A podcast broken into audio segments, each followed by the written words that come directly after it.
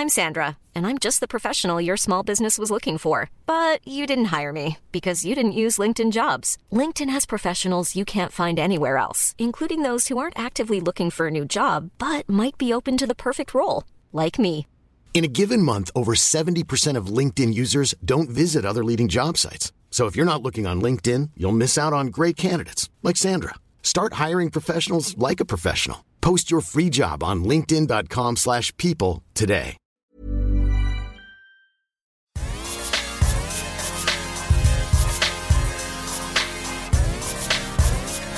Lainey, Hey, it's Duana. and welcome to Show Your Work. So the coming year is the year of the pig. Right. You've taken it upon yourself to inform everybody about their Chinese zodiac. Today is Monday uh, when we're recording this. Mm-hmm. Uh, and so today you had the rat. Correct. And tomorrow, uh, Tuesday, or yesterday, if you're listening to this on Wednesday, uh, is the ox. Is that right? Yeah. So, am I right in understanding that you're laying them out? How do you choose how to lay them out on which day? Well, there is a specific order, mm-hmm. and typically the order starts with the rat and ends with the pig. So we just happen to be in a year where it lines up with how the signs are represented and the order in which they always come. Don't ask me how the order was decided. I don't know how the order was decided, but Wait, I don't understand because there's a there's a zodiac, there's the twelve, Yep. And we know that there's a sequence there, right? Yes. Like every twelve years. there's a sequence and one follows the other, right? Right. Rat is followed by ox, is followed by tiger, is followed by rabbit, et cetera, et cetera. Right. Now, that has always been like rat is the first sign of the zodiac. Not that first is most important, it's just the order. It's just what you. It's January. That's right. It's what Just in with. the Western zodiac, you start with January, whatever the sign is, like Capricorn, Sagittarius, whatever it I think is. it always starts with Aries or Aquarius. Aquarius, maybe. Yeah. I, anyway. I don't have those memorized. Right. I only have the Chinese ones memorized. So it just so happens that this year falls where I am starting with rat because I need to end with pig. Got it. Because any other year you would want to end with the year of whatever that was. That's right. Got it. But next year, Mm-hmm. I will uh, end with rat and start with ox. Right. Next I get it. year is the year of the rat. Yeah. So it just starts Yes. where it starts. Correct. But the thing is, uh, as I've learned from you, um, you are an ox, yes? Yep. And I am a goat. So that's six signs away from you, right? It's the exact opposite. That's right. Like Yeah. it's it's up is down, it's east Yes. is west, it's the opposite pole almost. Yes. But you know, if I understand correctly, like you're you're working with your ma, who's a feng shui scholar, Yeah. but you already have all this information. So you know what's going to happen to me, and I don't get to know for like six more days. Is that what's going on? Here? I actually don't. So when she, as I, some people might know, she hasn't been feeling well, and so her readings to me have been a little bit delayed this year. And even when she's not sick, she takes her time, and so like when she's doing her studying, she might spend an entire day or half a day on rats, and then another half a day. And so she gives them to me in batches. So right now, I only know, as of this recording, I only know rat, ox, tiger, and rabbit, which happens to be the four signs representing my family. Jacek is a rabbit, I'm an ox, Ma is a tiger, and dad's a rat. And then in a couple days, we have another scheduled phone call when she has the energy, mm-hmm. because like it's an hour phone call. Of And she'll have the energy to relay to me like two more or three more. And then I'll but only in the specific order because she would never deviate. Yeah, she would never deviate. No. Right. Okay. So now that you've been doing this for this long, Mm-hmm. like what happens now? Do people pester you? Do they try to get you to like interpret things better than than they're laid out on online? Yes. Tell me tell me about the emails you're getting. They get really specific. Like, I'm a rat. Thanks for, you know, telling me about it. But this year, I'm planning this. Is it a good idea for me to plan this? And it's on this day. And should I be doing it on this day? Can you ask your ma? So they like they really want dr- it drilled down. Of course. Yeah. If if you're going to of course you do. If you're going to do this and and buy into this and I definitely have a friend who was calculating, you will love this, every possible birth date for their upcoming child. Like, you know, they have the due date, but it's like, well, if it's between seven and, and nine in the morning, it's going to have like a, a rat rising or whatever it was. like people want as much of a decode as Yes. they can. Yes. And so do you just frustrate them? I, it's not that I'm deliberately frustrating them. It's I I actually can't get back to that many people. And also Ma can't drill down either in the sense of if you need to drill down, if you really if you go to a legitimate feng shui master and need it drilled down, you have to give your hour of birth, your spouse's hour of birth, if you have a spouse, your parents' hour of birth, the location of birth. I mean, there are all kinds of things that need to be like understood and processed before you get those drilled down answers. Right. But okay, but now let's pretend we're not doing the podcast. Like you're going to call me and tell me what she says, right? So I can prep before the entire world knows about uh, what's going to let you happen know. to me. I will let you know. Like for example, she hasn't gotten to here here I can give people like an advance an advance. Oh my god, but only guys. but this only matters to people who are dragons. So she obviously takes a quick peek, like a spoiler alert for herself for people she cares about. Of course. And so she loves my best friend Fiona, and Fiona and her husband Q are both dragons. Huh? Dragons were the worst sign last year or the year that's ending. In the year of the dog, dragons had it shit. Right. And because they're both dragons, they were in a double dragon fuck shit situation. Oh my god, double dragon is a real thing? It was fucked Okay. bad. And they had a rough year. However, this year, during the year of the pig, the the pig is so lucky for dragons that Fiona and Q are like in for some greatness. Um, and so she told me right away. She was like, "Tell Fiona and Q they're gonna be they're gonna be great." Great. Yeah. And and we know she doesn't tell people to prepare for happy. So that's, That's right. That's But extra she cares special. about Fiona and Q, and specifically, dragons are like pretty good. But the fact that Fiona and Q are double dragons, means double Yeah. good in all the ways. there's a saying actually, um, 两龙出海, which is two dragons sail the seas. Oh. Yeah. Okay. There's- It's an expression. right. Yeah. Amazing. Yeah. Okay. I mean, I could just go on and do this. Uh, I think we maybe did do this last year around this time. Every year, Duana, every year you are up my ass for this. Well, because I want to know and because I am a Leo. That's my other astrological sign. Yeah. And reading things to do with Leo is like a Bible.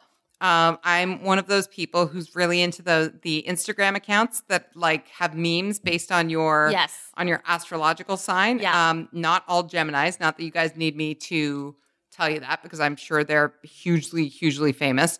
But every single post about a Leo is God's honest truth. I'm just like, yeah, that's accurate in every way.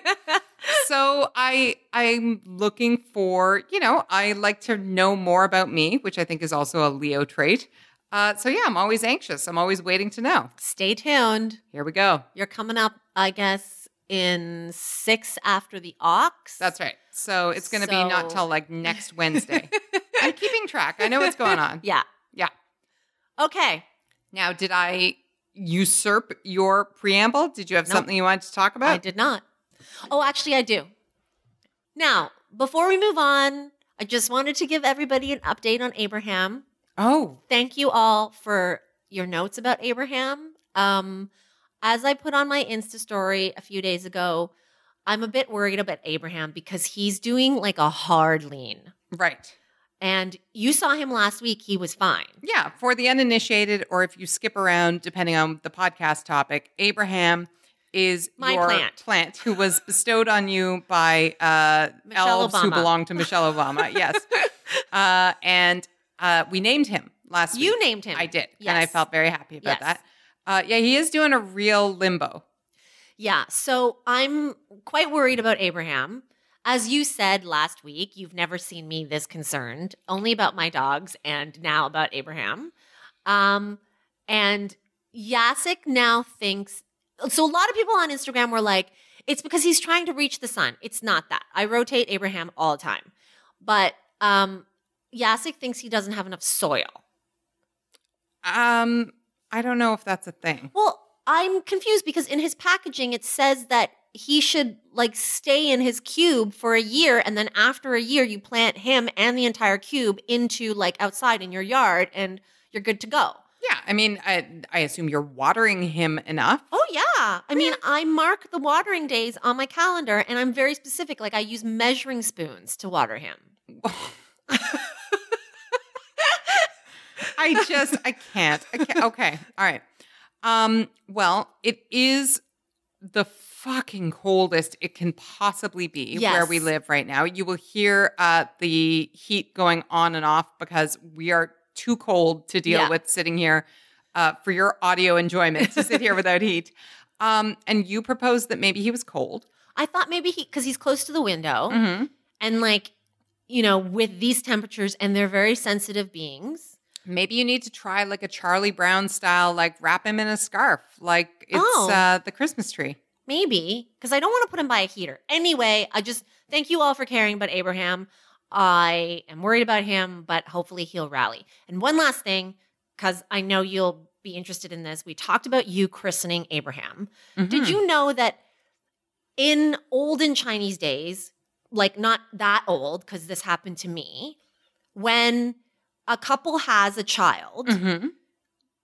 um, it is tradition in many families to bring the child over to an elder, Mhm. like a parent, a grandparent, Right, right, right. and it's the grandparent who names the child. So I have heard this actually because I, as you may know, you know, I dabble in a name uh, story and Just a little bit, yeah, a little bit. But yeah, I did know that, and in other cultures as well. I Yeah. think uh, in a lot of Indian and Sri Lankan cultures, Yes. similar process happened. I was named by my father's father. Okay, It, my Chinese name came from my father's father, and my father's father, my grandfather, um, m- like made up my name or like picked my name created it. created it. Mhm. Well, it's it wasn't a created. I just I don't want people to think it was one of those like Madeleines, you know that you know. No, I understand that your your Chinese Yes. name is not the equivalent of Kinsley. We yes, got that. Yes. So, um, uh, my grandfather decided on my name based on my mother's name. Mhm. So my mother's Chinese name is Fong, and my Chinese name is Fun, and Fun Fong together means fragrant. Okay. Yeah, it's to denote a flower. Anyway, I'm just saying you are an elder. And I should have said it last week when you properly christened Abe. But yes, you are like an, an elder in certain cultures where people bring plants and babies to you and say, please name the child. I mean, I'm so caught between loving that and like the the genuine loveliness that that is that for you to say that, and also just like side eyeing that you called me an elder after saying this was an olden day custom. Or a throwback. You're a throwback. I- All of the above. I will take it. I, I bring me your your huddled children, plants, and others. Um, I haven't gotten a car in a while. Nobody's asked me to name a car in a long while, uh, and that's something where I feel I could dig in more. There's definitely a type of person who names their car. yes. You know, Yes. and uh, maybe maybe it's just not the the time right now. But yeah, send me your car names. Let's see what we name them. All right, shall we? Okay, let's go. Let's talk about what a lot of people are talking about. That is the Fyre Festival documentaries. Hulu did one and Netflix did one. Right. But I have to assume that you and I watched the same one because Hulu is not available in Canada uh, unless you're being shady with your VPN and your whatnot. Yep. So the Netflix documentary is the one that we and pretty much anybody else in Canada is Yeah. going to be talking about. And anybody I know, and you too, based on the way you walked in to the door today, like within five minutes of watching this is like, holy fucking shit. What the fuck is this? I was watching on my laptop before I left my house today, and I'm sitting on the stairs uh, waiting for the Uber because, you know, I wasn't going to drive over here in six feet of snow. It's not really six feet, but it may as well be. And my husband was like, okay, bye. Have bu-" what is this? And was standing over me on the stairs while Yeah. I sat there watching, going, is this, are they serious right now? Yeah. Like it's, yeah, it's amazing. It's uh, we definitely don't rewatch with one another, and yet I know this will be a go back and rewatch immediately. It's as we say in our business, good TV. Not just because of the train wreck situation; it is well produced and well told. Um, the best parts of documentary you know, documentaries have scripts, right? Like they are stories that are told and crafted, often in the edit suite instead of on the page beforehand, but it's well, well done. It's really well done. Again, it's good TV. It's well done. And that, I guess, is the irony. It is good work about not good work. And you are closing your eyes right now, like as if in pain. It's shocking. It's Yeah. shocking for so many reasons. And the first shock for me was that uh, if you've seen the documentary, which of course you have, a lot of the footage that you're watching, especially early on in the planning processes for uh, Fyrefest, is like documentary footage that they were making themselves ostensibly for what they thought would be like the triumphant DVD, like the the making Yeah. of Fyrefest or Fyrefest Origins or whatever they thought they were doing. That's right. Like it's happening in real time. Mm-hmm. Mm-hmm. And I just can't believe that these people were essentially filming their own demise. Yeah. Is what is what kills me. and and that's like there is no film that is good work. We've just we've established it's good TV, it's good show your work. There is no film without this footage. That's right. And there's so there's a series of ironic shades here in a sense. Like You mean like had they not had the hubris or the grandioseness Sure. to film themselves doing this, then the story of Fyrefest, which we all kind of heard about, Yeah. would just be like a um, like a footnote on Deadspin or something. it may be the only thing they did right, not in the original intended form of you know what they were hoping for the footage. Well, right for us, Yes. like for our enjoyment. That's right. It might be the only thing that they did right. And by they, I mean like Fyre Media or what was Fyre Media. Or I don't. uh, uh, okay, so I think we should break this down a little bit because, wow, there's so many things. First of all, my first big surprise in watching this doc was that, and it makes sense perfectly now, but it was so, the reporting of the story was so clustered and there was so much about, like, there's no food and there's no whatever, that it was lost on me that Fyrefest, the event, mm-hmm. was actually a massive marketing scheme for Fyre Media. Fire Or- Media, And yeah. which yes. was meant to be uh, the Uber of booking celebrities. That's right. So this all starts, this whole thing starts because people want bigger access to celebrities. Yeah. Or investors thought, hey, people would like bigger access to celebrities. That's right. Like you're I totally agree with you. I don't think that in as you said, the reporting of this in 2017 where we all heard about this busted festival and we saw the Instagram photos of like the cheese sandwich and we were like watching it unfold. People couldn't get off the island and they are they had nowhere to go to the bathroom and they were like the tents were all like fucked up. It was so nobody at that moment, or not nobody, but a lot of people who consumed media like us. I mean, we're I, I'd like to say we're pretty with it for Yeah, those like- kinds like- of stories. Look, everybody who wasn't reporting the story. Yeah. We like when we, we we were consuming it, it was like, oh my God, these people tried to be Coachella and failed. There was no this Coachella or this music festival was in service of starting this app, this, you know, acts this, as you said, this tool so that, you know, the next time you have a conference for your company and you want to book a keynote, you can call up and or you can use this app and you can find out the rate for I don't fucking know, like whatever, P Diddy. Sure. Sure. Um, Creed. Yeah, whomever. Yeah. But that was the business model. That's right. So obviously, like number one, does this mean from the very beginning when they had a very successful launch with the promo video? Even though they kept talking about how successful the announcement of the festival was, with all those influencers and the models posting their pictures at the same time, is it a success when no one really knows that this party that you're throwing is actually in service of a bigger idea? I mean, I don't know if that was a secret. Uh, I, like, I don't know if they were trying to hide that, that it was, you know, that this will be the the kickoff to this app. But the thing is that the dude had a pedigree. So the guy in question, the mastermind, the greatest con ever pulled, I guess, or don't sue me, whichever. Um, the greatest millennial con. How about that? Oh, people are going to come for you. And also, I have to say, I I'm obligated to say, millennials are 40. Depending on which metric you use, the oldest millennials are either 37 or 40, and ergo, I don't think you're always talking about millennials when you're talking about uh, misguided young people. However, so Billy McFarland is his Yeah. name. And the thing is that this guy had a bit of a pedigree. I don't remember. Do you remember the name of the the previous? Like Enterprise? Magnises or something like that. Like, yeah. He created a metal credit card. Yeah. That was actually a like basically like a pass to a high end Right. club, like a Soho house, Right. like a something. I don't think it's Magnises, but it's something M. Like it did yeah. very well for him. Yeah.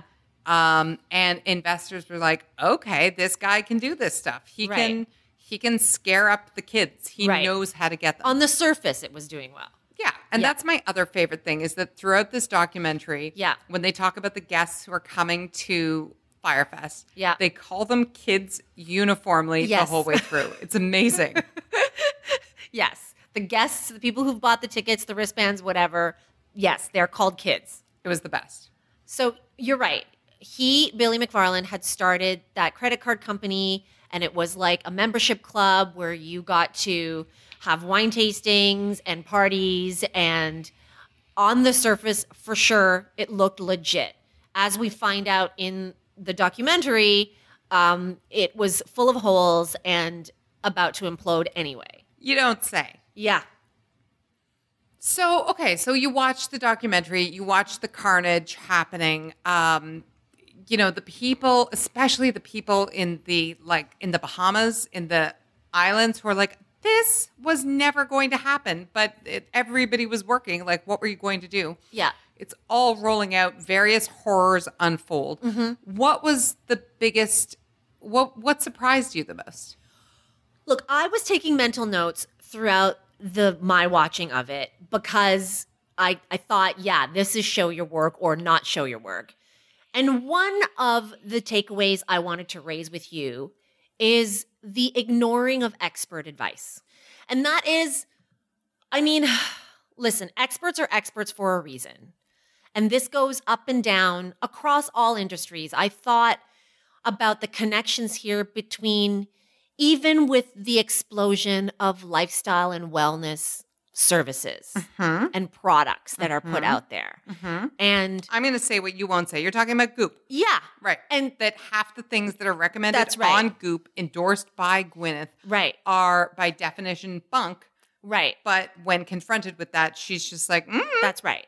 And and the thing is there are experts as in science, right. researchers, Sure. medical professionals who've done this for a long time, who are dealing with up to date science, who are saying, like, hey, there's no legitimate, researched, proven link between X and Y. So taking this is actually not proven to work. Right.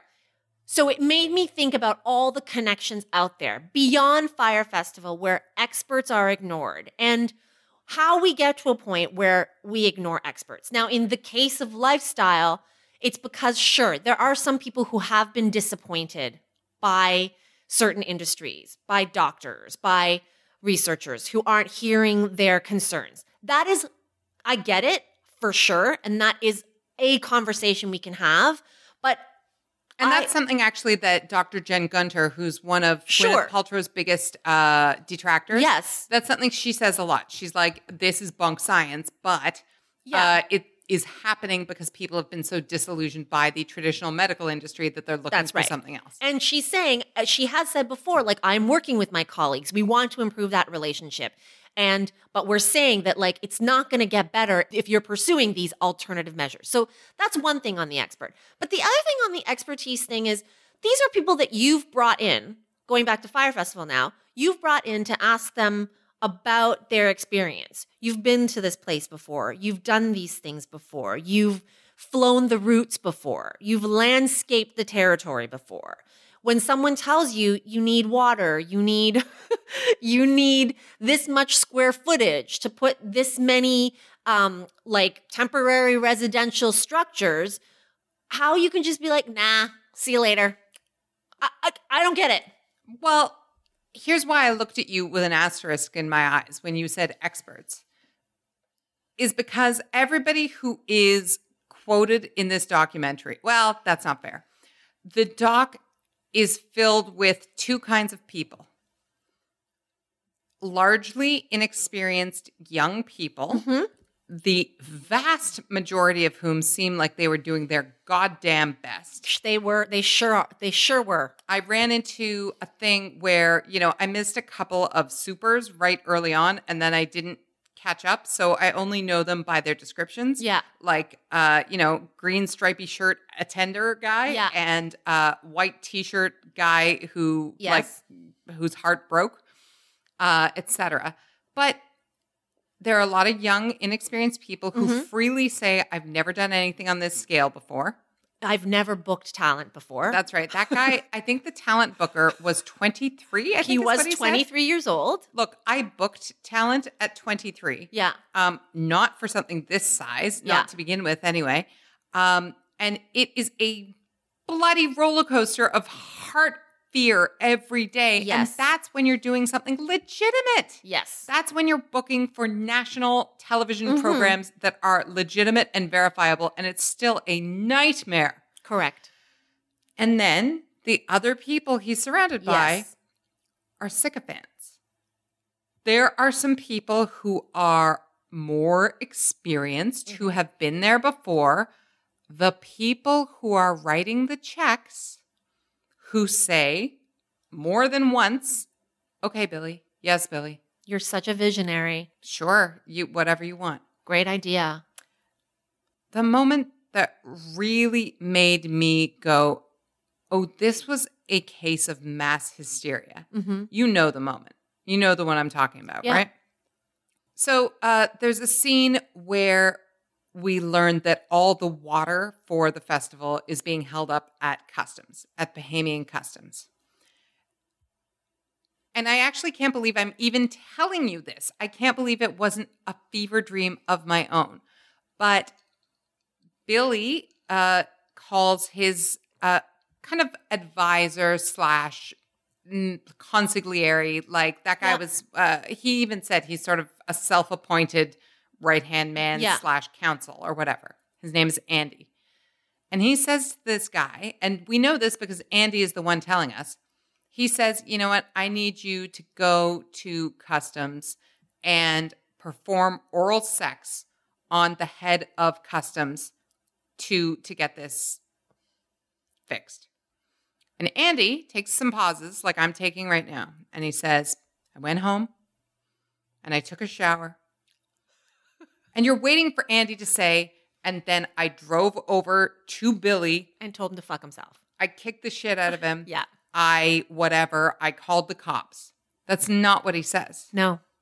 He says, I went home, I took a shower, and then I brushed my teeth. Yeah. And you realize that he's talking about preparing to do this. Yeah. Preparing to, Suck off the customs official. which, look, please don't make any mistake. I'm not sex shaming anybody or talking about anything to do with anything you want to do in your own time. But the idea that somebody who is, you just said, an expert, Mm-hmm. the idea that somebody who is an expert at throwing events, at doing these kind of things, goes, yeah, that's a reasonable way to get around this, and then tells a documentary about it. Yep. I cannot wrap my head around that. And No. I cannot, in good faith, call that guy an expert. I can't. Not anymore. I mean, his expert credentials certainly should be revoked, or I mean, as you said, not sex shaming. I mean, he the request was asked of him, and yes. However, my point about experts is that Andy had tried to help and was throwing everything he had on his resume, anything that he had ever accumulated in terms of knowledge and best practices and hacks and tips and tricks that he had gathered and put in his toolbox over the course of all his years of work. He had thrown them at this problem already. And it was it was insurmountable because this was not set up to succeed, it was set up to fail. And so Andy, I have sympathy for Andy. Andy was like, well, shit, I have used up everything I know. And now this kid who I've had success with before and who, frankly, other people are pouring money into needs me to do this one thing. Like, yeah, it's a fever dream. And yeah, like, you know, I, it's probably a little bit of like trauma hypnosis or something that he he thought that that was his only light. It, it's fucking crazy. I agree, but this is what these people turn these experts into. That's also another like an issue here. You know, there's a line somewhere, uh, kind of midway through the documentary, where it says, "Oh, it was a nightmare in the days leading up, but it's always a nightmare in the days leading up to an event." And I have done countless events, It and really so is. have you, and Yeah. it's so true. There are always things that are impossible. There are flights that are canceled. There are, I don't know, you don't have the rights to the music at the last minute and it's Sunday and you can't Yeah. call the office to get them or Yeah. all the things. These There's, things you're right. There's a great line in Shakespeare in Love when Geoffrey Rush's character, I know like he's canceled, but his character, um, he repeats this thing where they say to him, like, is it going to turn out? And he's like, yes. And they say, how? And he says, I don't know. It's a mystery. Right. Like, and it's one of those things. Yeah, it's a known thing. Yeah. it's going to be a disaster leading up to it. Tempers run high and things fall apart, and somehow it comes together, unless you're the Oscars uh, two years ago or whatever. Right. But I can see where knowing that, having been through, you know, events that look like they're going to fall apart at the last second and then seeing them all come together, I can see where maybe you would override some of your. Yeah. And I really got to shout one out to my boy in the white t shirt, whose name I also didn't get. With the ponytail, right? yeah. Yeah. Um, I can't remember his name right now either, but I know who, who was mean. faithfully emailing, going, We do not have places for these people to sleep. We Yeah. do not have beds. What are we going to do? Mm-hmm. He was trying. And then he said, They said, Well, they'll see you doing yoga. Yeah. That was the response. Well, first he was told, stop sending these emails to the money. That's correct. Yeah. Don't upset the don't upset the partners, the investors. which is the other thing I wanted to bring up. The investors, specifically the woman Carola. That's right. I thought it was like the brand at first, but no, I think that's actually her, her name. Yes. Yeah. And she is listen, I'm I'm eyeballing her um at around she clearly is a very wealthy person. Uh to be able to continue like, you know, supplementing this. Right. And I'm eyeballing her at what? Like 45? Maybe, maybe younger. Yeah. Okay. So a big sistery person? To him? yeah. Sure. And maybe like uh, you know, not knowing a thing about where the money that she has came Yeah. from, maybe seeing an opportunity to Yeah. grow more, right? Create Yes. her own personal Yes. fortune. So that's what I that's also what I want to talk about. What's that? Oh, well, I mean, look, like everybody Because we're talking about different levels and layers of work here. As you talked about, there are the juniors, the you know novices who've just come into the business. We talked about experts, the investors. We don't get too much of the money here, like, but sh- she's in several scenes, and she's there at the table when Billy's like, "We're going to need a little bit more money, and we can do this to make it back." VIPs, I don't know, whatever experiences, and she's like, "Yeah, yeah," and she believed. Sure. And who knows, you Yeah. know, the way it was edited. Like in that scene, he says, Can we have three or five more million dollars? Yeah. And she kind of is like, Meh, sure. Yeah. Um, like that's change. Right? Exactly. So, yeah. What is that in terms of investment? Well, I've talked before on this show about the way that pilots for television shows are made, right? And this is also the way that movies are made on a different level.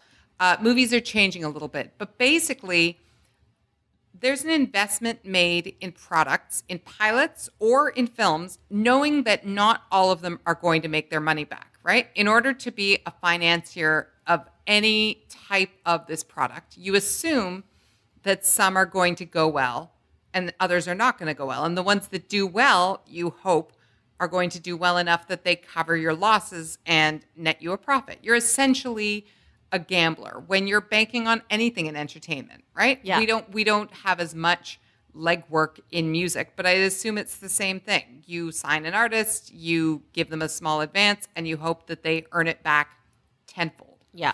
So if you are, let's call her a venture capitalist, let's say, or an aspiring venture capitalist, you have to assume that this is, if if it's a gamble, Yeah. that it's gonna work, or that if it doesn't work, that you know it's gonna be a modest Yeah. failure, right? Nobody could have predicted this, Right. or maybe they could.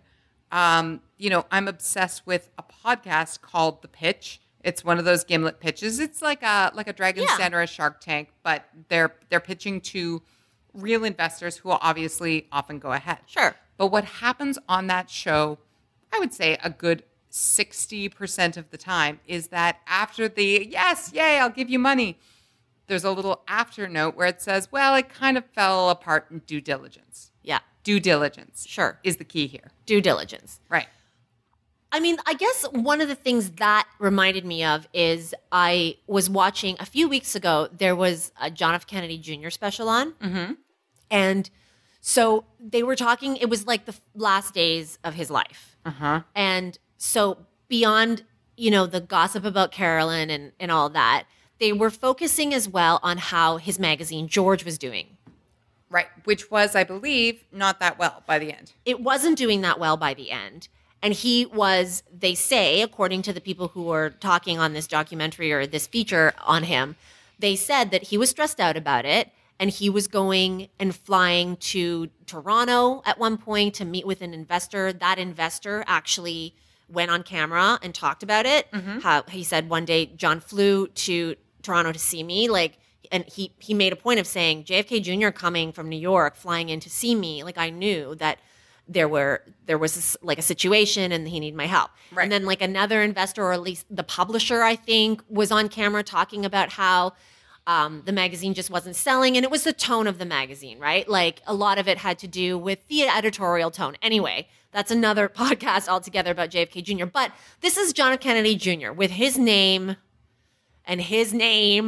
Well, and, And- his, but uh, aside from the name, he had charm, he had Yes. clout, he knew everybody there was to know, right? um, and he was you know capable in a way beyond charm as well articulate all that and even he had to be like going to see these people and showing them the storyboards and showing them the business plan and giving him his vision specific business plan visions it wasn't like the what we were fucking seeing there in the documentary that Billy was doing where you know he's he looks like he's on his way to play beach volleyball and stops in to talk to this person and is like well I can you know we can think up some more VIP packages and they can do this and cabanas and whatever and then all of a sudden it's like yeah here because let me be clear the point I'm trying to make about JFK Jr. was he was turned down repeatedly Right, because the people who were would be investors were doing their due diligence, right? They look at him, they look at all the clout, the charm, the plans, the this, the that, and they go, I just don't see it. I just don't see it here. yeah And it's worth remembering that we're talking about the investors' due diligence. That's on them yeah to check it out. that's right? their work That's their work. You have to check and make sure that the people are who they say they are, that their sales are what they say they are, yeah in order to come to a place where you're like, yeah, this is a sound place to put my money. Because, of course, they have to answer to their own Yeah. investors or don't, or like whatever the hell it is. yeah So that's those people who were not doing their due diligence, right? And to be fair, I don't think she was his only investor. I think there were several. But it's very clear from uh once again, lawyer guy, a guy who was like, I started a Twitter feed and nobody Yeah. cared, so I just started digging. Uh that I don't think that his mistakes and his paperings over were very far below the surface. No, and I think that that I think is a good segue to um to influencer culture. Well, this is where it comes. Yes, exactly. And to take it back to JFK Jr., I you know, he was JFK Jr. and in his time could also be called an influencer. I mean, that's who you want, right? Like they everybody wanted him at their party. Yeah, they called them names back That's then, right. right? Exactly. Oh my God, back then. But yeah, that's what you said. Like names, bold, bold face names. names. So there's in that documentary or that show that I watched at the beginning of the year. Um, it was talked about that you always wanted JFK Jr. to show up in New York if you were having an event. If you were having an event and he like walked through the door, immediately it was a success. And he used his own clout to start his business. And the people who invested initially in that business were investing in his influence. That's right. Right. Knowing that he's yeah, he's Right. influential, he's uh he's got sway, he can uh absolutely have an impact on the buying habits or subscribing habits Yeah. of desirable people. 20, 25 years later, as you pointed out, the name has changed. It's influencers now, social media influencers. Billy, you know, may have been a CEO eventually, but at the beginning, he was an influencer. He was somebody in the city who decided to bring influencers together, thereby becoming an influencer himself. And that's actually how he got meetings with all these people and got people to believe in him because he became one of the biggest influencers. And also the Maserati. Don't forget Correct. that we were told, you know, Yes. his his private jets and his Maseratis were That's right. part of the image that leads Right. you to influence. So now you have an event led by an influencer, relying on other influencers to promote, hoping that influencers would come too. Right. Yes. And this is where we get to why this all went down. Because look, there are successful, legitimate people who have failures, right? Like Oprah has had ventures that don't go. Uh, the- Shonda Rhimes has had shows that fail. Uh, but Spielberg has had flops. Like that's you can't. Yes. Can't you can't- Failure is a big part of this podcast. We've talked about it a lot. Yeah, and you can't insure against it, even if you have a hit machine on your hand. Mm-hmm. Now is the time for you to chime in with some sports thing about how even uh, Michael Jordan had an off day or something, right? Like, there's no insurance. No. But the reason that this didn't all fizzle five weeks beforehand is because even though, uh, you know, there's that great segment where they're deleting all the comments on social media Yeah. of where do I go? Yeah. What airport? How do I do this? Talk to us. Yeah. Even though all those people had those questions, they still went because the promise of what they were going to wasn't just glamorous. Mhm. It wasn't just exciting. It was anointed. You are chosen. Yes. You would be able to say you were there as part of the first. And not just you were there because, you know, you heard a word or like through the grapevine, because you were selected because you yourself are so important. You are such a big deal that we want you to be at this big, big deal thing. Mm-hmm. That is crack cocaine. Yep. I mean, how do you say no to that? A lot of people don't. There are many events happening on lower scales than this all the time that people go to, and Yeah. sometimes they're great, and sometimes they're not that great. You kind of go, mm, "That was annoying," but that that is absolutely the lure that cannot be ignored. No, and again, you can argue that the payoff of that allure is that in the job of being an influencer, you use that to build your following so that you can find more clients, that you can find more opportunities. It's so, content, and it's Yes. uh, it boosts your profile Yes. and all the rest of it. in the aftermath of Fyre, immediately um, in 2017, there was a sense among a lot of people who were watching this go up in flames that there was a little shade and fraud there, right? Like, haha, these are all rich people. Remember, like the headlines were some people paid as much as $100,000 to go. And if you're like a person, a layperson watching this go down online, yeah, the, the, there was a common reaction like, well, fuck, who, who the fuck is $100,000 to attend a party? There wasn't that much sympathy, I will say. There No, wasn't no, that no, much sympathy for the people who got ripped off. I do think that one of the perhaps secondary or tertiary like accomplishments of this Netflix documentary was it did make me feel a little bit bad for the people who got conned. Certainly there were some who had like you know this that and the third junior whatever estate name um after the commas in their name and they have the cash but I will say that I did feel a certain sympathy for the disappointment that they must have had particularly for those who are hustling as influencers, who were, as we talked about, counting on this to leverage more out of the career and the brand they're building on Instagram. Oh, sure. And, you know, that's generous of you to even look at it from a, a business sense. I I feel bad for all of them. Like with my paltry whatever. Like, you know, when you go on vacation and something fucks up and it happens and things are fine, Yeah. but you still you're like you're stewing the whole time. This is ruining my vacation. This is whatever. But you're I was, still on vacation. it's true. Yeah. But I was looking at those lines of people standing with nothing to do and then like rooting for their suitcases in in shipping containers. Uh-huh. And that and that's before they discovered that like some of the mattresses that weren't soaked had been Yeah. pissed on. Right. Like that's that's just a human level of like Yeah. degradation that no matter how wealthy you are, it's Yes. like that it's okay to say that sucks in that situation. Sure. Like, certainly, of course, we all feel bad for Marianne. Like, period, the end, right? I'm just specifically talking about influencer culture because I know that there are people who either don't quite understand it or, um, yeah, there was some scoffing, like, ha, these people just wanted to go to party and, like, look what happened and, you know, how stupid.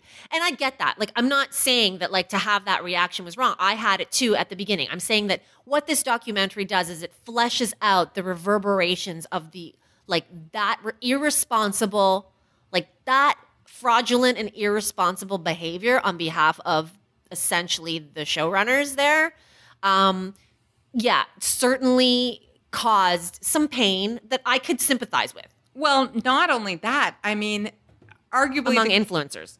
well, arguably the greatest line in the whole thing is when they're talking about the rainstorm that happens that morning, and Of course. some of the workers look at each other and say, "Well, now they won't get away with it."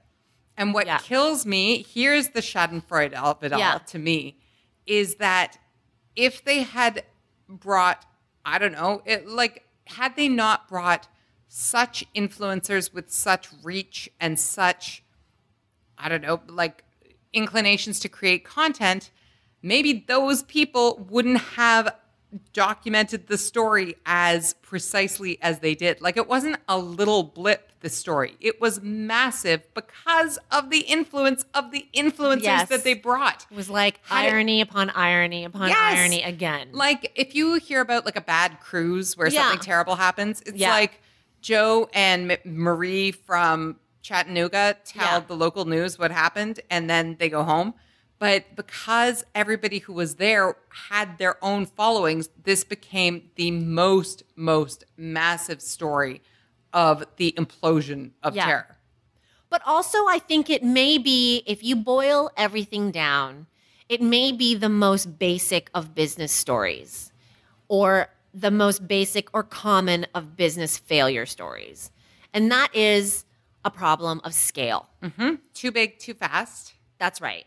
And another example that we saw in this very recently, just this week, is the Caroline Calloway story. Now, you told me about this because Yeah. I didn't know, but on a micro level, it's essentially the same story. It's a problem of scale. So we will link to this in the show notes. We don't have to get super into it right now, but Caroline Calloway is an Instagram influencer with 800,000 plus followers who wanted to do one of these like summits, you know, these tours. like a like a day to learn about Yeah. her and her brand and how to be how to influence essentially and Mm-hmm. have her spirit. That's right. And it hasn't gone very well. Um, it's been documented at length and very precisely by Kayleigh Donaldson for Pajiba. So we will link to that. Kayleigh has done amazing work. Again, great work out of shitty work. Absolutely. Kayleigh's great work uh, um, came out of Caroline Calloway's not so great work, but the event didn't go so well. It was overwhelming for Caroline Calloway, which she was documenting in real time. She On was her getting, Instagram. On her Instagram, she was getting shipments of things, and she was like, "Oh my god, I have to store these mason jars here, and oh, I'm trying to make salads in my house. I, you know, an overpromise, an underdelivery, not unlike Fyre Festival." So, Duana, I guess to get closer to the conclusion of this discussion, what is the common ground here where it comes to influencer culture? if I'm a big fan of, I don't know, uh, Robert Downey Jr. as a performer, right? I don't want him to come to my house and make dinner because that's not what he does. One of the things that I keep coming back to is that, yeah, these influencers are influencing through a screen. And let's say they're making people very happy, right? Uh, Caroline Calloway did these sort of long text based posts on her Instagram. That's how she grew her audience. Uh, Billy, as you say, was sort of his own, uh, had his own brand and, and mystique that he was pushing.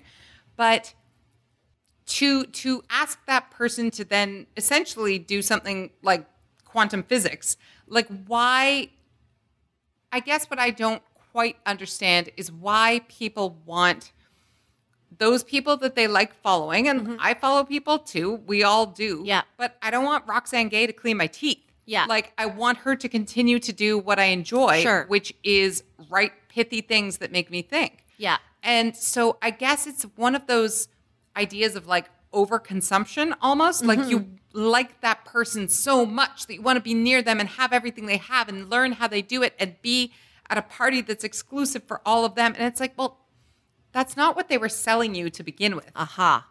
So why buy that? Mm-hmm. You know, like that's the part that I have Yeah. difficulty with. I'm sure Roxane Gay would do a great job cleaning my teeth, but she wouldn't want to, and neither would I. Yeah. It's why buy something that they were never selling you in the first place Yeah. is my first thing. That's a good one.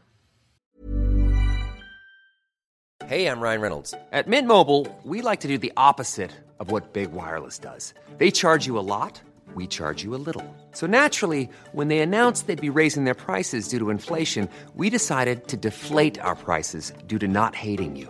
That's right. We're cutting the price of Mint Unlimited from $30 a month to just $15 a month. Give it a try at mintmobile.com slash switch. $45 upfront for three months plus taxes and fees. Promo rate for new customers for limited time. Unlimited more than 40 gigabytes per month. Slows. Full terms at mintmobile.com. Another thing that you touched on earlier in terms of experts, you know how they say, like, you don't regret the things you do, you regret the things you don't do? Uh huh. I can think of an uncomfortable number of times where after something has gone kind of pear shaped in my life, I've gone, perhaps I should have listened to that person who was like, this is not going to go Yeah. the way you want it to go. And I guess that's what's tricky is when to kick in the muscle that says I should do it because it's scary and I'm going to learn something. Well, maybe that's something bigger here because we're constantly selling these messages uh, on Instagram and everywhere else, right? Uh, if you get no, then keep trying. If you are told that you can't do it, then prove Yeah. that you can. Keep pushing, keep going, Right. keep whatever. Like it's it's almost as though people's meters are broken Mm-hmm. in terms of but but I don't know because I even think that's being too generous in terms of assuming that Billy McFarland asked real known advisors who Yeah. would tell him no. I'm not sure he asked that many people. I'm not sure he got that much advice. You know what's tricky about this entire situation that's bigger than Fyre and is this whole the influencer culture thing that we're trying to examine is that we're in the middle of it. Like you know how you can only properly historically assess something on the other side? Sure. And since we're so in the middle of it and it's such a volatile, unpredictable thing right now, I don't know that I have any answers to us like really come out with a takeaway, a work takeaway on this situation beyond the basic business principles of scale and preparation and all of that because I I'm not prepared to say I don't of course you and I think like if I can speak for you and you tell me if I can't I don't completely write off influencer culture and the influencer the rise of the influencer. Well, I look, I'm going to be a real asshole and say if we do, we have to write ourselves off. Sure. You and I live our lives Yep. on the internet and our livelihoods on the internet. Yep. And part of that means that some of this applies. Yep. Many people do it very well. Mm-hmm. Very, very well. So it's not like the whole thing can be painted with one brush. These two particular incidents, one on a much smaller scale and one like in the most spectacular way. I, I, there is a connection there, but there's also a disconnect for me too. And let me try and explain. With Fyre Festival, we now know, as people have characterized it, that it was a giant fraud, It was a scam to begin with. that was a scam. Although they'll try to deny it, Ja Rule is trying to deny it, that it wasn't a scam. In the end, people were not given correct information and they were misled deliberately and it was a fraud, okay? Yeah, and Yeah. I guess just to just just to put a finer point on it, uh the signs were there. Like we the to use a term of yours, the documentary has the receipts all the way through. Yeah. That it was they knew it was going to be a disaster. It was Yeah. not a shock. Yeah. It's not a it's not a freak storm. Yes, right.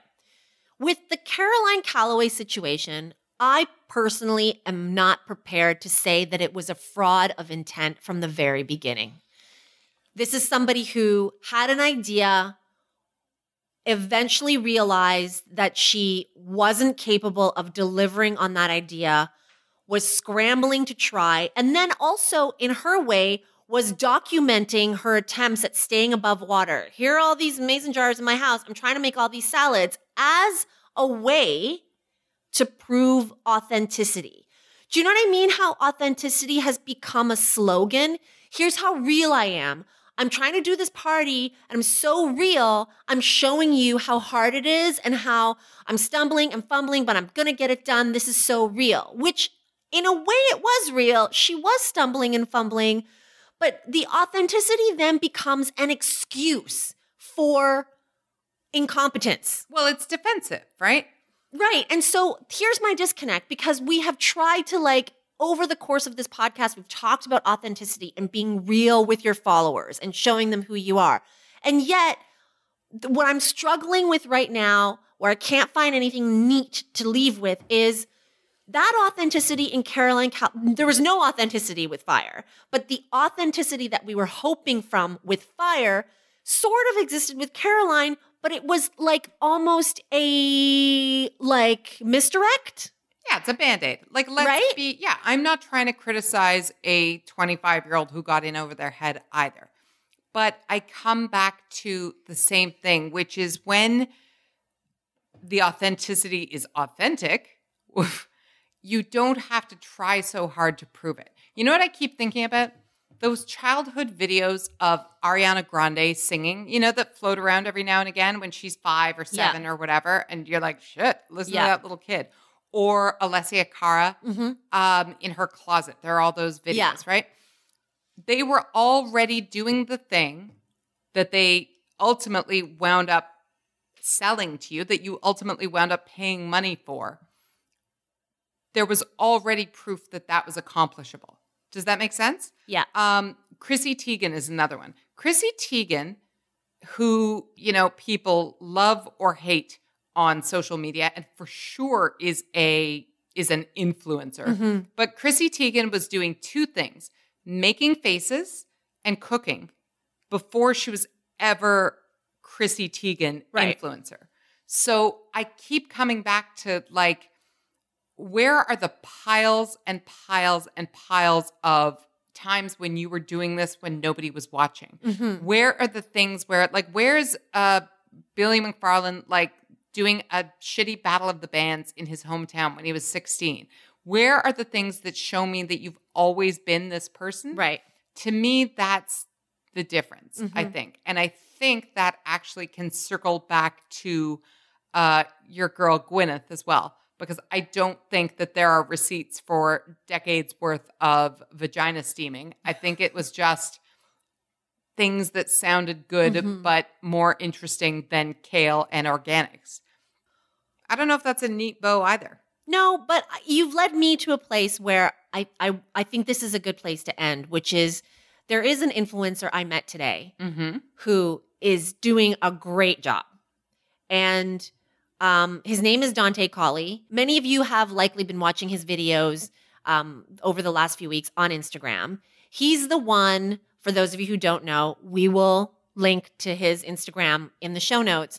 He's the one who makes these amazingly choreographed videos, dance videos of himself, where he sends messages of joy and affirmation to his followers. You are worth it. Right. You are going to have a great day. Yep. You are amazing. This year is for you.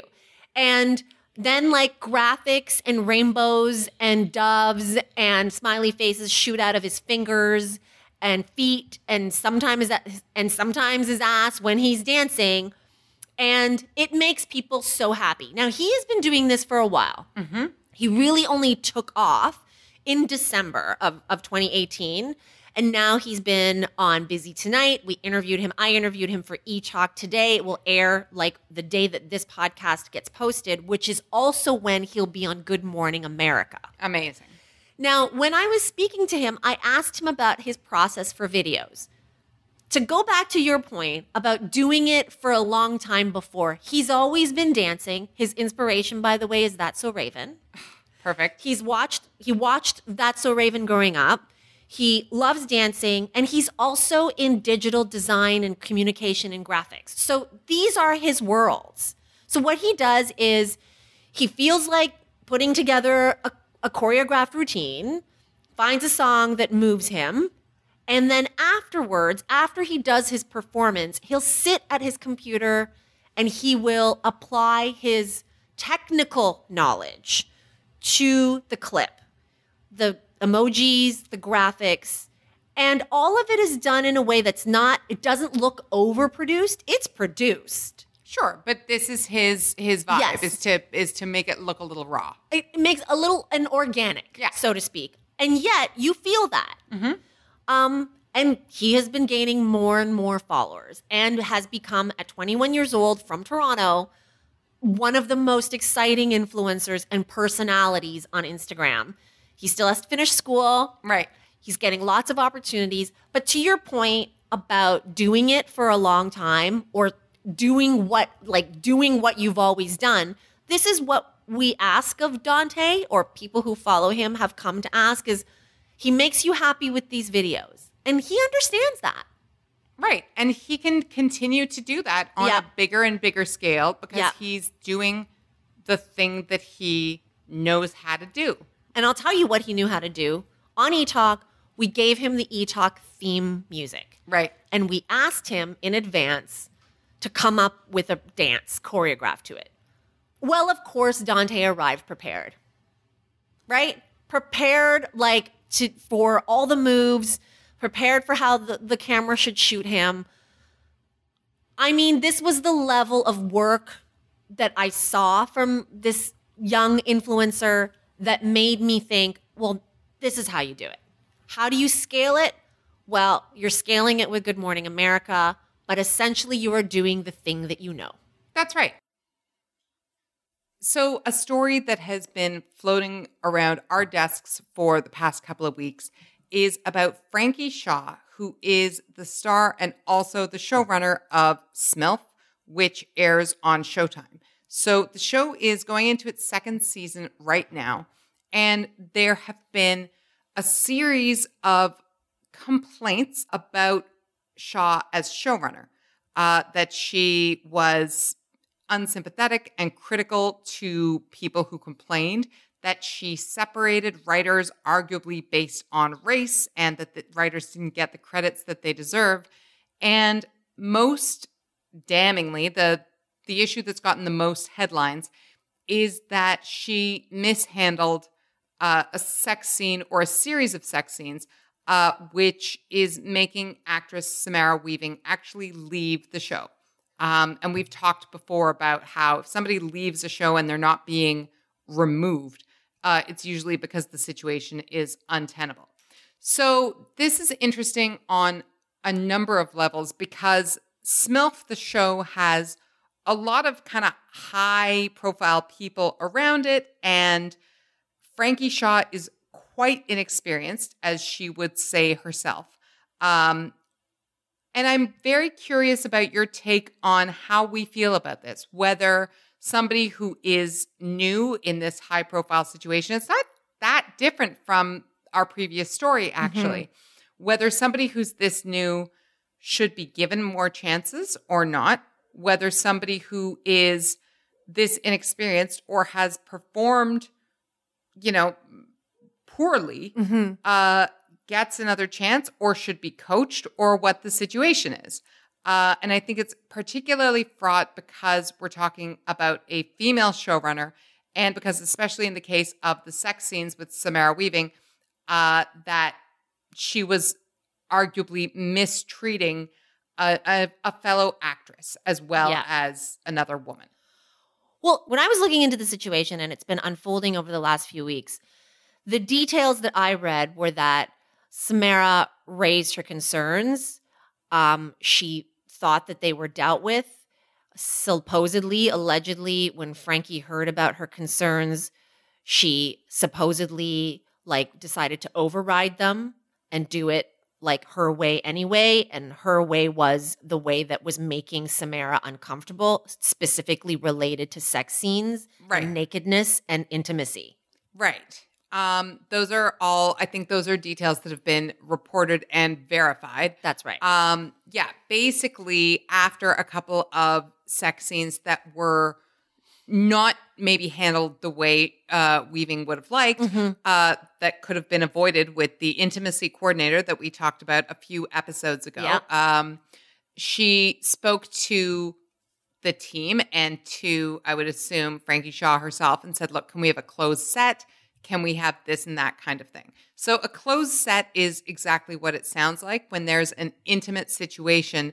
It's only the people who are there who absolutely have to be there, which means if you are, oh, say, lighting or props or whatever, you do what you need to do. And unlike any other set where you stand around watching the scene, you leave. Mm-hmm. And crucially, in this case, she asked for the monitors to be turned off. So, monitors are uh, often in many places on a set, but specifically at a location called Video Village, which is where the director and big producers or writers or whatnot, depending on the set, will go to watch what's going on. And you can see several cameras, so you can see what's happening from every angle. And one of the things that Weaving was asking for was for her sex scene not to be essentially broadcast in rough cut to or in raw form to an entire warehouse full of people. And yeah, uh, that was one of the things that Frankie yeah. Shaw violated when she, I think, had been elsewhere, maybe in the writer's room or yeah. working on something else, and came in and said, Why are these monitors off? and turned them back on, mm-hmm. despite having had that conversation. That's right. And I think it's worth noting that one of the people who had complained about the behavior in the first place, or at least made Showtime executives aware of it, was Rosie O'Donnell, who plays Frankie Shaw's mother on the show. Right. Um, and she seems to have come together with her now in solidarity. Like she applied, she appeared on the Today Show with her. Yeah.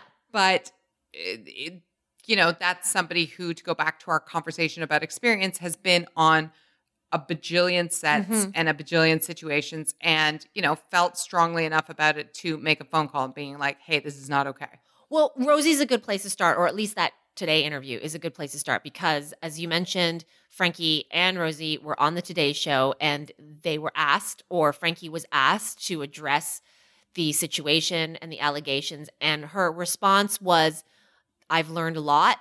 I made mistakes and we're going to move forward. We had a 50% female crew and cast. It was like the equality that everybody's aiming for, but you know, we can always do better.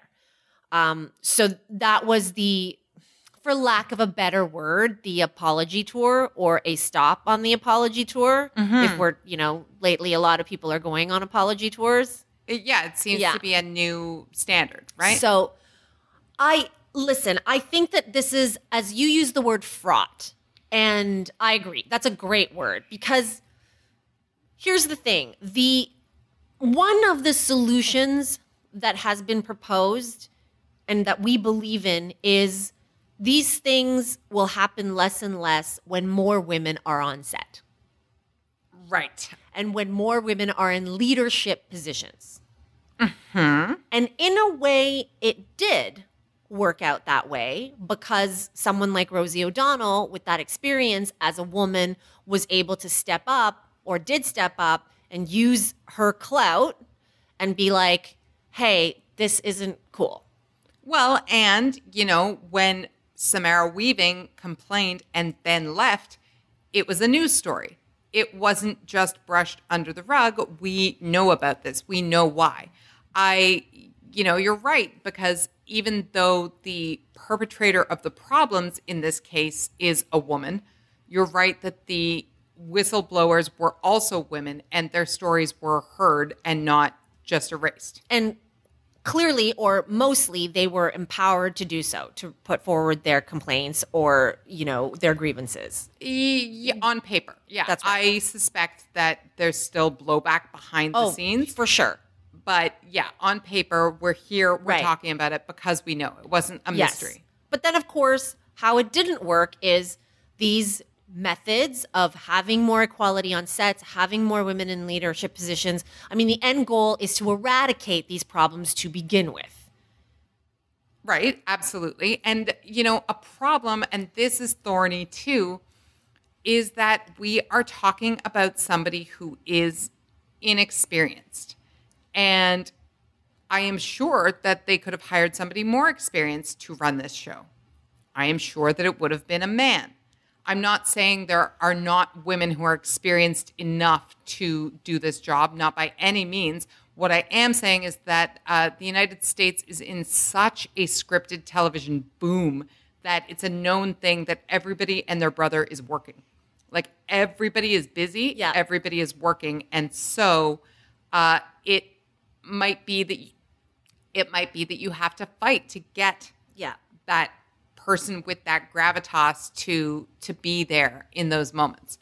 It's hard, man. It's it's Yeah. hard on lots of levels because do I a little bit think that she's uh, being excused pretty easily? I kind of do, you know, and I think that this has to do with the fact that, like, let's be real, she stars on the show, so she's cute, she's white, she's young. Yeah. That people are predisposed to forgive.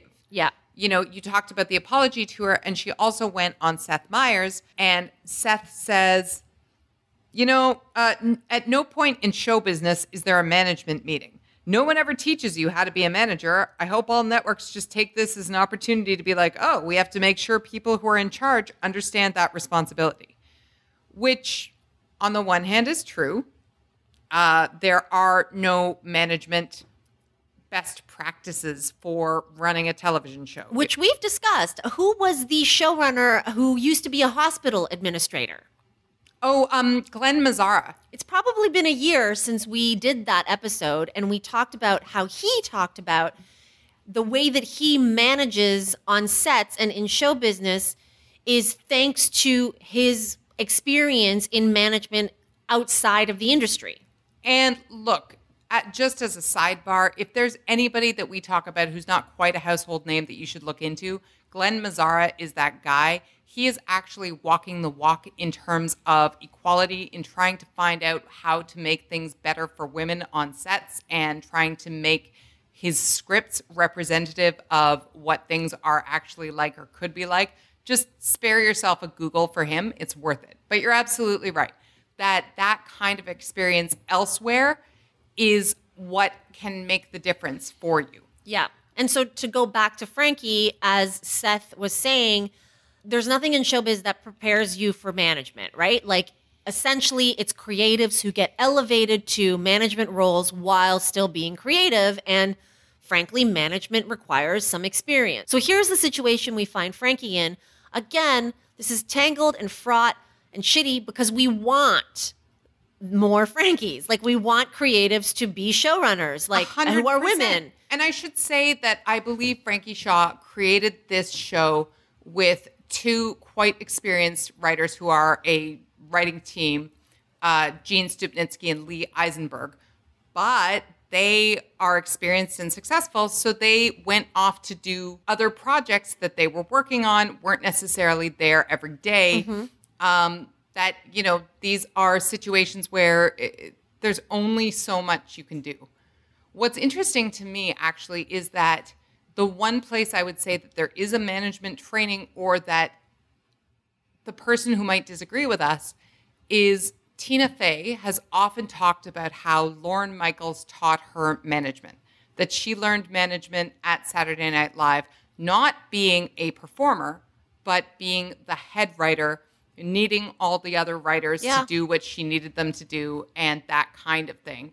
And, you know, I don't know if the sets of her shows are happy, well run places, but I have a feeling they are, that they're efficient and proper and, you know, not causing people to step over boundaries that make them uncomfortable. Well, it's interesting you mentioned that because we've talked many times for all of its problems um, that Saturday Night Live is a training ground, like a a lab, right? Yeah. That when you go there, there are times when you're unhappy. Um, you know, Bill Hader has talked about how he's unhappy, but by and large, the people who succeed there stay for a number of years, and so there's a muscle, there's a training, there's a certain discipline that is picked up, that's honed, that's then taken away and applied to other areas. And I'm not saying everybody from there walks away with management experience, but Tina did, and certainly um, Seth. I'm sure Seth Meyers would say the same, Yeah, or Amy Poehler, or lots of those people. even maybe Jimmy Fallon. You know what I mean? Like I, For sure. And So, here's the yeah. thing, though, about those shows, and we've talked about this a lot um, in general, that uh, a show like a Seth Meyers or a Jimmy Fallon or whatnot is every day. You're practicing all the time. You have more and more at bats Yeah. to get it right. And Saturday Night Live, uh, while it's new every week, is also 42 years old. There are structures and Mm-hmm. rules and things that you work within. And that's what you absolutely don't have on the first season of a cable show Right. run by a new creator. Everything is new. There are no patterns, there are no rules yet. Well, here's where I'm going to connect this story with the previous one, and that's scale. And in a larger sense, I think in every industry, but we'll focus right now on show business, on scripted, is that, as you said, everything is getting made all at once. Mm-hmm. More and more demand. Nobody is available because everybody is working, and everybody has to work at a greater speed and pace that I think they used to have to work at.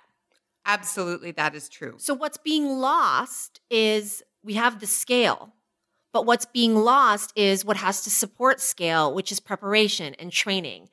And to take it bigger, I think that is the same in every industry, be it in marketing, be it in engineering, whatever your industry might be, things need to be done faster at a bigger like rate and people aren't getting the time they need to fuck up in small areas. So their fuck ups come In private, you want to make your mistakes in private. that's right. Or like on a project that's not going to set people back a year. Yes. You know, and so the fuck ups happen on a Fyre Festival level. The fuck ups happen when you're the showrunner and you lose a cast member. Again, I don't know uh, the way around this because it's it's not slowing down. The speed is crazy. Well, I think this is going to be one of those situations where we have a hard kind of lesson here, which is it can be like, be careful what you wish for. It can be a problem to get what you want too soon. Like, you should want to get out from under somebody else. You should feel that thing of working with somebody and you think that they are the sun and the moon. You know, when you mm-hmm. first have like a boss who's also your inspiration? Like a professional crush too. Yes. Yeah. Like somewhere between 13 going on 30 and Miranda Priestly and whatnot. Yep. And you think they are amazing. Yep. And then you really get into doing it and everything's going really well. And you are partners, you are matching. And then comes a day where you're like, I don't know if I would have done it that way. And then maybe a series of days. And then, like, it should be a long period of time where Yeah. you are thinking about, wow, I think maybe I would do this differently Yeah. Before you think, well, maybe I'm ready. Yeah. I think that only when you've, you know, we sort of brush past all these all these idioms about training and work about like, oh, well, when you've sucked up everything you can, when you this or that, and I hate to assign this to young people, but you're right. Maybe it's demographics, maybe because baby boomers are retiring, I don't know. People now think, well, I've learned everything I can. I've made my mistakes in the span of 6 months. And you're going, "It- it- but you haven't. And it's not because everybody wants to keep you down that people are saying, no, six months is not long enough. It's because, yeah, everybody wants for you to make your mistakes in private, like on a test exercise. It's a hard thing to to tell to anybody, especially if the alternative is that there's a network being like, yeah, make your show. You're amazing. Go for it. I don't know. I don't know what the answer is. And I don't know what makes the difference between somebody who, people who are relatively young who have a good go of it Yeah. and those who don't, because we know they probably had roughly the same training, which is to say, not that much. Yeah, I mean, so to answer your original question, what do we think about Frankie Shaw's second chance? I don't know that I have an answer other than to say that like our answer was just like a deep dive on scale again and the consequences of it with lack of preparation experience. Yeah, I guess it becomes a cautionary tale. If you don't want to be this person, Yeah. check and check and check yourself.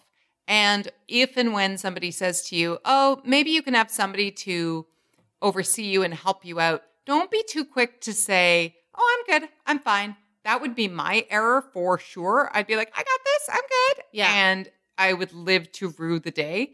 So maybe just check yourself before you spread those wings. Probably a good lesson for all of us. I really am feeling like an elder today.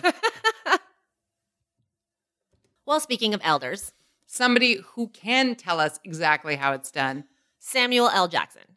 Now, you brought me this article and you said, "Oh, we should do this." And the the headline or the peg is that he is now Hollywood's most bankable star.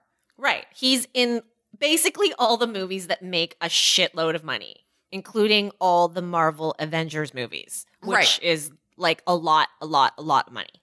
But as we talked about earlier, it, there's no insurance, there's no guarantees, and there's nothing in this piece that is about why he's the most bankable. What is clear in this piece is why he's the most enjoyable. That's right. And like they try and get there, how Samuel L. Jackson became Hollywood's most bankable star. And the thing is, is that, yeah, it is a chronicling of his career, his start, um, his stumbles, and his recovery in more ways than one.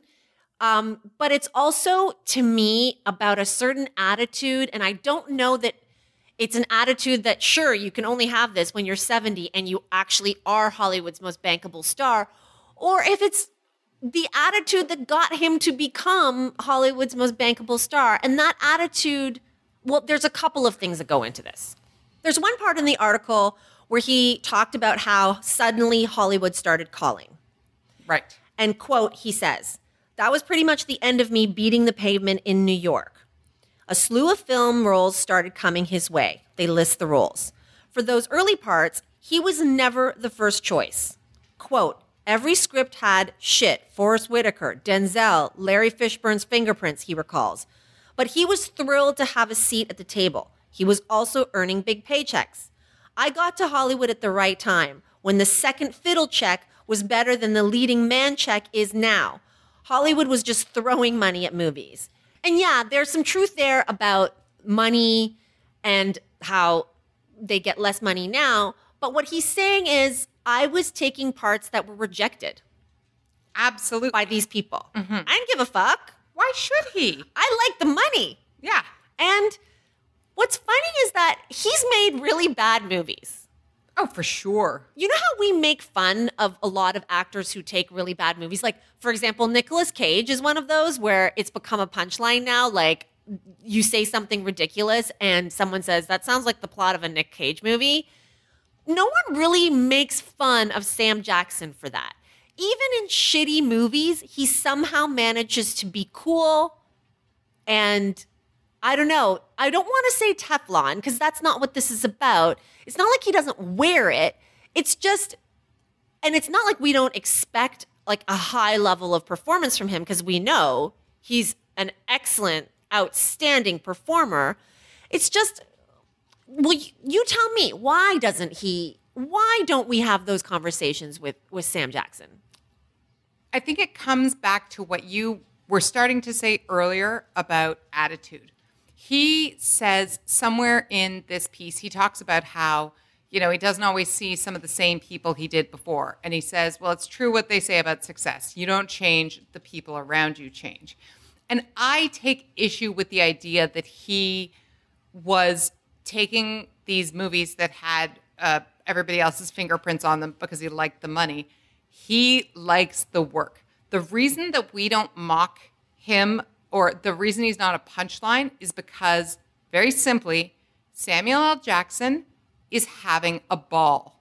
Yes, it's fun. What is my number one rule for award shows? Have a good time. If you show up to a televised party in a ball gown, you better goddamn have a good time. I want you to live vicariously for me.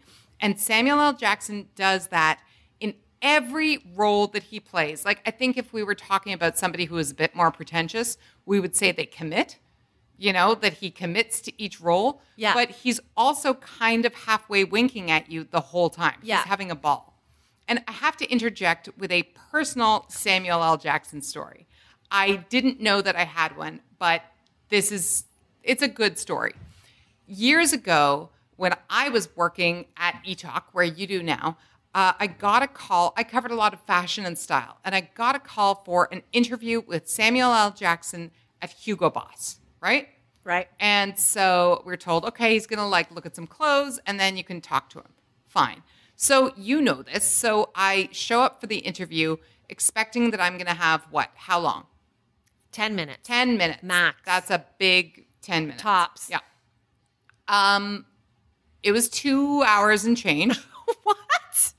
Uh, first, he tried on clothes for a long time. Like, I mean, I can't remember what it was that he was promoting in conjunction with Right. Hugo Boss, but he was trying on clothes and modeling them for us. Uh, and he was changing clothes in front of us without going to the change room. Like this and it was play by play at the same time, right? He was doing the play by play. hundred percent. Or he'd be like, you know, let's go back to the lavender or something. Um, he was just, yeah, he's like, I feel this, I like this, this Yeah. is good. What do you think? No, this, okay, let's do the other one. Drops his pants, tidy whities. I want to be clear, this is not a Me Too situation. Yeah. There were 10 people around, he just could not care less. Yeah. He was into modeling the clothes and doing And you have this on camera. Absolutely, Yeah. this exists. Um, somewhere in a tape in Yeah. your office. Yeah. And then, and this is the part that I liked the most, then when he sat down to do the interview and we talked about all the things and whatever, and you know, I will humbly brag that I'm a good interviewer, guys. We were keeping things going. But he was wearing one of the sweaters that he had picked out, and it was kind of like an orange sherbet color Yeah. and he said something about how at this point in his life he's doing things to make himself happy or he has to choose things to make himself happy and he said like this sweater you know it's got this sherbet it speaks to the chill and it lifts me up something like that Right.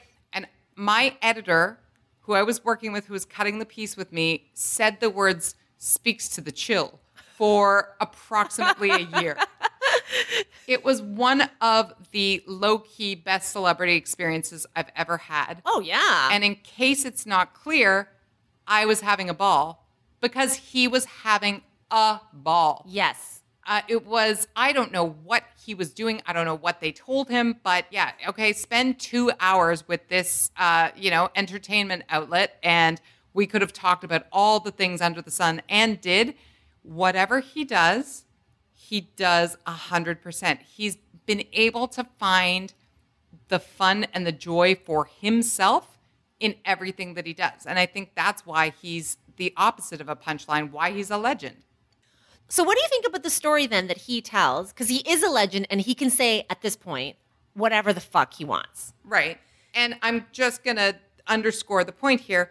He's having a ball telling all of these stories. Oh, yeah. Like every story that's in this piece, and there are several. It's crackling off the page. And he's loving it. Yeah. Like there's a point where he talks about how he thought Qu- Quentin Tarantino was a shitty actor before he found out he was a director. Yeah. Like amazing.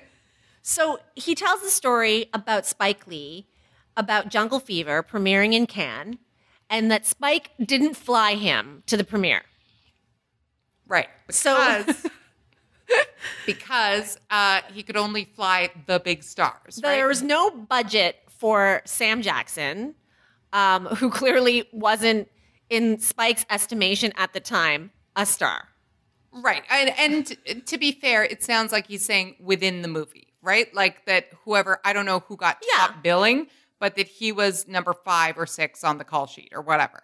Yeah, and listen, this was at the time Hollywood wasn't calling much. Spike put him in the movie, Right. right? He, I think he had just come out of rehab, and he was playing an addict. Yeah. and that there were people who were like, "Are you sure you want to do this?" And he was like, "Fuck yeah!" And he did a great job. It was so great that from Cannes, they tell him that his performance was so memorable that they honored it with quote the festival's first and only best supporting actor award. And he says, that day I'm at an audition and I called my agent and said, Did Hollywood call? And she's like, As a matter of fact, they kind of did. Lee has never apologized to Jackson for leaving his breakout star back in the US. Not only that, Jackson says, when he came back, he didn't actually give me my goddamn award for like eight months. See? So obviously, he's not holding it against him. That role clearly catapulted him. Like, Hollywood is calling. You got this amazing once in a lifetime, literally, award from the Cannes Film Festival. You're going to work. Everything's cool. Spike still didn't fly you out. We don't have to be mad at anybody, right? Sure. Yeah. No, I mean, what's the no? You already did the work. As you said, he put you in the movie. You put the performance on film, which caused them to create an award for you. Um, yeah, what's to be mad at? It's I, there. I I would like uh, if I were going to interview Spike Lee coming up soon, I would say, "Hey, I just uh, read this article about Sam in the Hollywood Reporter about you know the Cannes Film Festival. Said you never apologized, and I imagine Spike Lee being like, "Why the fuck should I apologize?" Yeah, I made that guy, he would say. Yeah, but these are the stories, right? Like that only make sense when you look back. He, I'm sure Spike knew it was an amazing performance. I don't know that Spike knew that it would get a special once in a lifetime award, but I'm pretty sure Spike would have been confident. It's his movie after all. Yeah, but even then, how can you be mad at that? Even if you're Spike Lee and you don't expect that, um, how can you be mad that the guy you chose to put in your movie got a special award? You're like, even if you're annoyed, you're like, well, I guess I can pick him. I'm a genius. Yeah. Yeah. I think what this comes down to, and this is alchemy, you can't make this up, but Samuel L. Jackson either has always known who he is or he made a real effort to get to be comfortable with who he is, right? There's no pretense, there's no illusion. He'll stand in front of strangers in his tidy whities in between cashmere sweaters. Yeah. He is not pretending for anybody. And that's what's so alluring. That's why people will see him in anything and love him in anything, is that he's not striving to be anything other than what he is. The only striving we hear of in this whole piece is, well, he was striving to, to mm-hmm. for Hollywood to call. He wanted to get there. And now he's there and he's Yeah. not going to be mad at it. So you know who? Well, let me tell you the sort of genesis of this. When I pitched this to you, one of the things I thought I wanted to end on, and probably we can end on this, so I was going to say, is there going to be anyone else like this? Bankable, who took the roles that got passed over, who can have this kind of attitude. And I was stumped for a bit. Mm-hmm. And then I think I came up with it. Okay. Should I put you out of your misery? Or do you have somebody in your mind in mind? I don't. I don't. And I'm wondering if uh, uh, just the way you're talking, I feel as though there should be like three contenders. But anyway, go on. I only have one, but I would love to invite people to like give us options Mhm. as not homework, but this is more like fun game. I think that you know who else has some of this is Sandra Oh. Right. Has always been Sandra O. Yeah. Has been waiting to be seen as Sandra O. Yeah.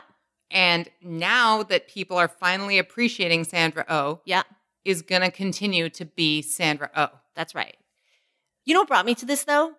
She hosted the Golden Globes with Andy Samberg. Mm-hmm. And it is de rigueur to watch an award show and dump on something. Dump on someone. You mean make somebody or something the punchline? Yeah, or like I didn't like her, I didn't like him, Right. wasn't funny. Or put the blame on the host or hosts or whatever. Right. No complaints about Sandra O. Like, have you come across anything negative about Sandra O? No, I haven't. Not her jokes, not her parents, not her winning, not her speeches, not her earnestness. No, she- well, nobody can nobody can criticize any of that. And as you say, she's sort of her own package, right? Um, she's been leaving it all on the floor since long before Grey's Anatomy, as Yeah. Canadians who know indie film will tell you. But yeah, she's been being Sandra Oh. Yeah. She didn't make any missteps that night because it wasn't her first time out being Sandra Oh. Yeah. But she's got that Sam Jackson thing where, like, even if she were going to be in something shitty, it wouldn't be like, oh, Sandra Oh was in something shitty, boo, boo, boo. Just like Sam Jackson. She's having a good time. She's having a great time and she doesn't have any insecurity about doing it. No. I love that. I love that. But I have to say, I thought and I hoped that maybe you were going to have somebody slightly younger. Mm-hmm. And uh, I don't have a suggestion, but I have a reason for that need. Okay. And it's my favorite anecdote in the whole piece. I'm sure you can guess. Yeah. they're talking the reporter's talking to samuel l jackson about how he's such a legend that now he is even the subject of scripts on the blacklist which is the Yes. biggest unproduced scripts not scripts that are written for him Yeah. but in this case uh, there's a log line for a script that says during segregation in the 1960s american south a nerdy teen tries to win a student election at an all black high school, but he'll have to defeat a blossoming badass named Samuel L. Jackson to do so. So he tells him this, and Sam Jackson goes, uh huh, uh huh. And then they say, oh, and it was written by John Dorsey. And it says, a broad smile crosses Jackson's face. Is that William Dorsey's son? He asks. The answer is yes. That was the guy who ran against me for student body president. like his legend continues. Now he does go on to say, but I was the nerdy team and he was the cool guy. But when asked who won the election, I did, Jackson says, still smiling. This is the kind of person who has had this impact on people since he was, did it say middle school? Since he was 12 years old. Yeah. So somebody needs to be coming up with enough swagger to play that. But I love that Sandra O is in the immediate, the heir apparent, because I can't think of anybody better. You guys tell us who in your mind could be that. The exquisite, don't give a fuck, and joy at the same time. That's what we're looking to nail down here. And on that note, uh, this week apparently was all about uh, listening to those who know better and checking yourself. So let us know how that resonates for you, what you've been doing in that way, and how you want to do that going forward. Keep sending us your notes about your work and keep sending us your suggestions. A lot of you were suggesting to us and asking that we cover Fyre Festival this week, and we felt like we had to. And a lot of you have sent other ideas that are actually in the hopper for upcoming shows. We can't tell you too much yet, but suffice it to say, your voices are definitely being heard. Thank you so much. Thanks for listening. Please subscribe to us wherever you get your podcasts. Leave comments, leave reviews. We love that. We need that. And until next time, work hard. Bye. Show your work.